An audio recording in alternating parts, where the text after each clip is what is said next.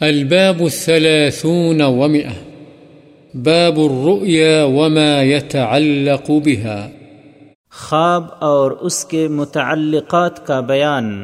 ومن آياته منامكم بالليل والنهار وابتغاؤكم من فضله. اللہ تعالی نے فرمایا اس کی یعنی اللہ کی قدرت کی نشانیوں میں سے تمہارا رات اور دن کو سونا بھی ہے۔ وعن أبي هريرة رضي الله عنه قال، سمعت رسول الله صلى الله عليه وسلم يقول لم يبق من النبوة إلا المبشرات۔ قالوا، وما المبشرات؟ قال، الرؤيا الصالحة۔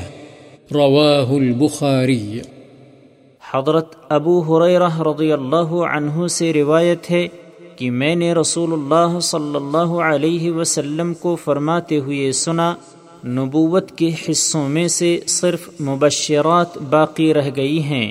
صحابہ کرام رضی اللہ عنہم نے پوچھا، مبشرات یعنی خوشخبری دینے والی چیزوں سے کیا مراد ہے؟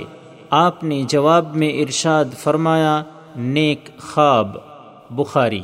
وعنه رضي الله عنه أن النبي صلى الله عليه وسلم قال إذا اقترب الزمان لم تكد رؤيا المؤمن تكذب ورؤيا المؤمن جزء من ستة وأربعين جزءا من النبوة. متفق عليه وفي رواية أصدقكم رؤيا أصدقكم حديثا. حضرت ابو حریرہ رضی اللہ عنہ ہی سے روایت ہے، نبی اکرم صلی اللہ علیہ وسلم نے فرمایا، جب زمانہ قیامت کے قریب ہو جائے گا تو مؤمن کا خواب جھوٹا نہیں ہوگا اور مؤمن کا خواب نبوت کا چھیالیسواں حصہ ہے۔ بخاری و مسلم ایک اور روایت میں ہے تم میں خواب کے اعتبار سے زیادہ سچے وہ ہیں جو تم میں بات میں سب سے زیادہ سچے ہیں۔ وعنه رضي الله عنه قال قال رسول الله صلى الله عليه وسلم، من رآني في المنام فسيراني في اليقظة أو كأنما رآني في اليقظة لا يتمثل الشيطان بي، متفق عليه.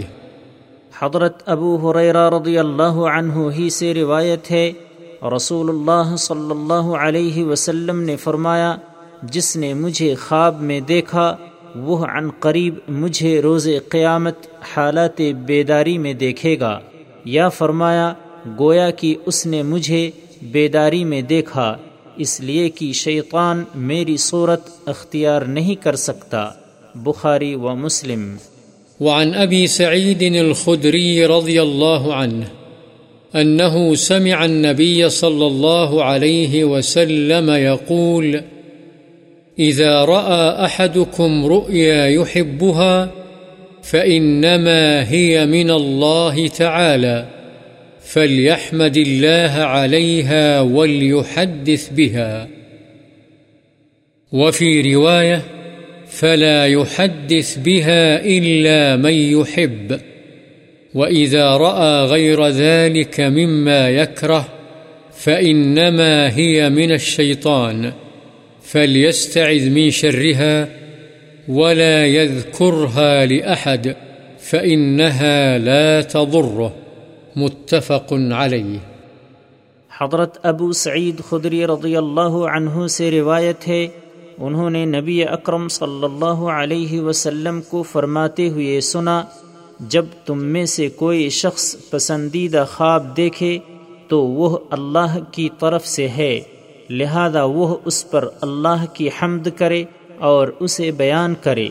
ایک اور روایت میں ہے چنانچہ وہ اسے صرف ایسے لوگوں کے سامنے بیان کرے جو اس سے محبت رکھتے ہیں اور جب اس کے برعکس ناپسندیدہ بات خواب میں دیکھے تو وہ شیطان کی طرف سے ہے۔ لہذا وہ اس کے شر سے پناہ مانگے اور کسی کے سامنے اسے بیان نہ کرے، کیونکہ وہ اسے نقصان نہیں دے گا۔ بخاری و مسلم۔ مسلم میں یہ حدیث ابو سعید خدری رضی اللہ عنہ سے مروی نہیں ہے، بلکہ حضرت جابر اور ابو قطادہ رضی اللہ عنہما سے مروی ہے، جیسا کہ عن قریب آئے گا۔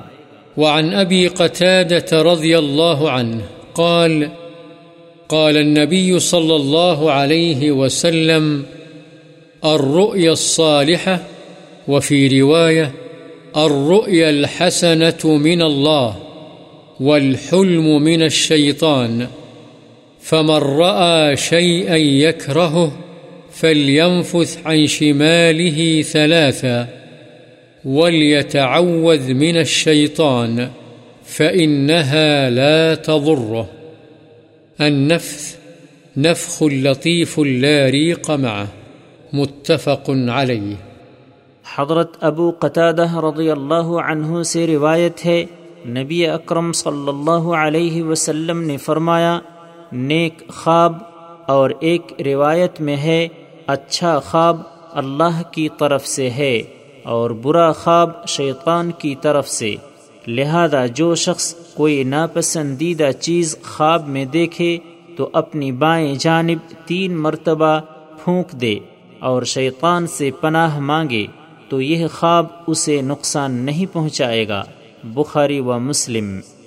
وعن جابر رضي الله عنه عن رسول الله صلى الله عليه وسلم قال إذا رأى أحدكم الرؤيا يكرهها فليبصق عن يساره ثلاثا وليستعذ بالله من الشيطان ثلاثا وليتحول عن جنبه الذي كان عليه رواه مسلم۔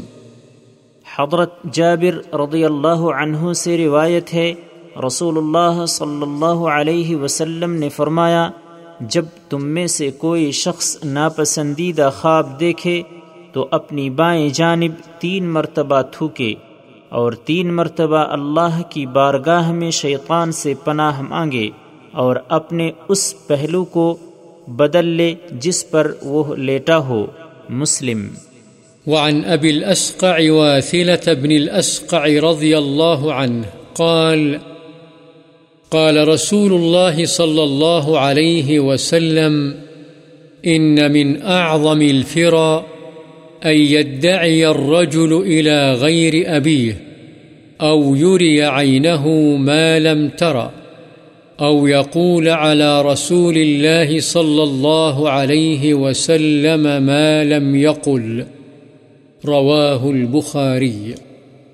حضرت ابو اسقع واصل بن اسقع رضی اللہ عنہ سے روایت ہے رسول اللہ صلی اللہ علیہ وسلم نے فرمایا، بلا شبہ سب سے بڑا افطرا یعنی بہتان یہ ہے کہ آدمی اپنے باپ کے علاوہ کسی اور کی طرف اپنی نسبت کرے یا اپنی آنکھ کو وہ کچھ دکھائے جو اس نے نہیں دیکھا یعنی بغیر کچھ دیکھے یوں ہی من گھڑت خواب بیان کرے، یا رسول اللہ صلی اللہ علیہ وسلم کے ذمے ایسی بات لگائے جو آپ نے ارشاد نہیں فرمائی، بخاری۔